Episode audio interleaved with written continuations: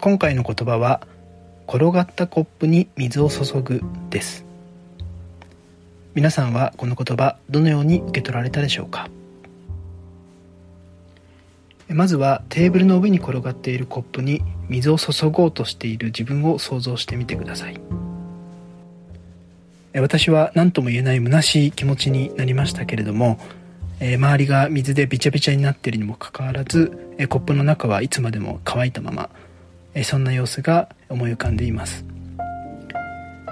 え少し馬鹿げた話に聞こえるかもしれませんが転がったコップに水を注ぐっていう言葉は言い換えるとちゃんと立っているコップでなければ注がれる水を蓄えることができない。そんなことを教えてくれる言葉だというふうに思います。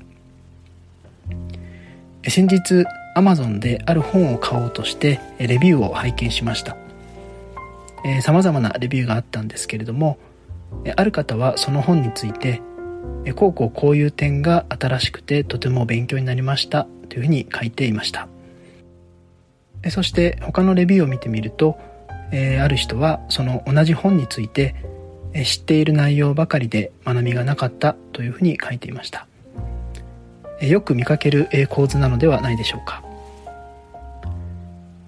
確かに本の内容に問題があるのかもしれないしそのような感想を持つこと自体はあると思うんですけれどもお金と時間を投資しているのは本人。その事実は変わりません。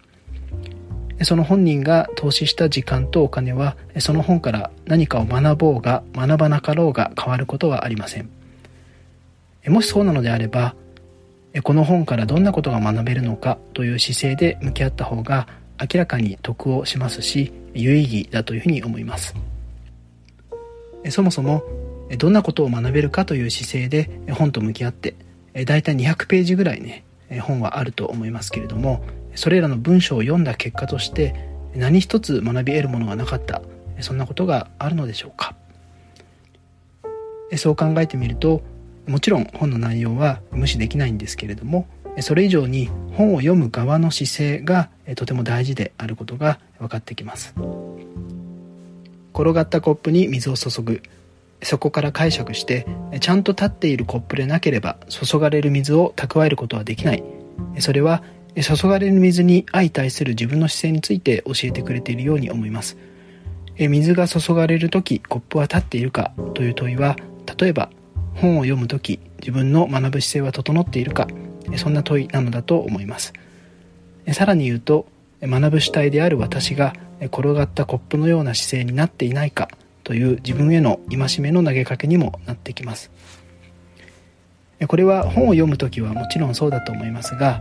それ以外にもセミナーに参加をするとか勉強会に参加をするとかミーティングに参加をするとか人に会うとかもしかしたら Voicy を聞くそんな全てのことに言えるのかもしれません。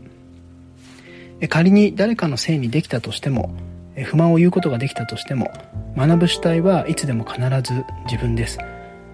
学ぶ主体としてお金や時間を投資するのは自分でそれを誰かが肩代わりすることもできません。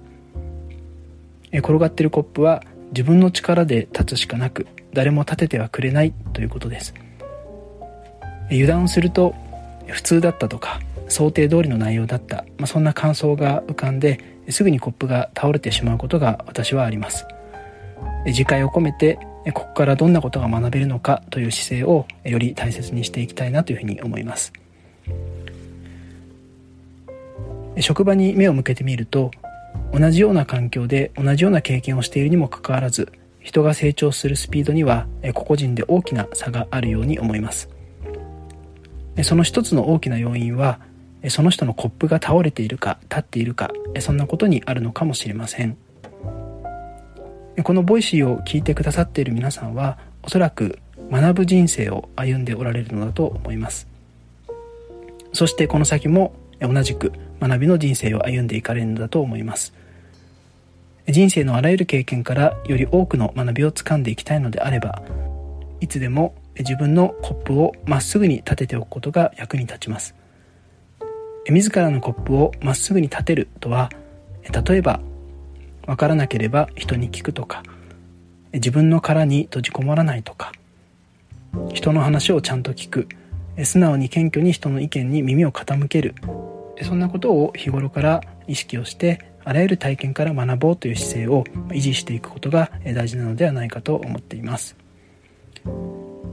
馬を水辺に連れて行くことはできても水を飲ますことはできない。そんな言葉があります。どうやらイギリスのことわざのようなんですけれどもとても示唆の深い言葉だなというふうに思います。水に例えられるように学びはこの世界にいくらでも溢れている。だけれども飲むかどうかその学びを受け入れるかどうかは最後その学ぶ本人に全て委ねられている。つまり学ぶ行為における責任はお互い自分にしかない。そんなことだと思います。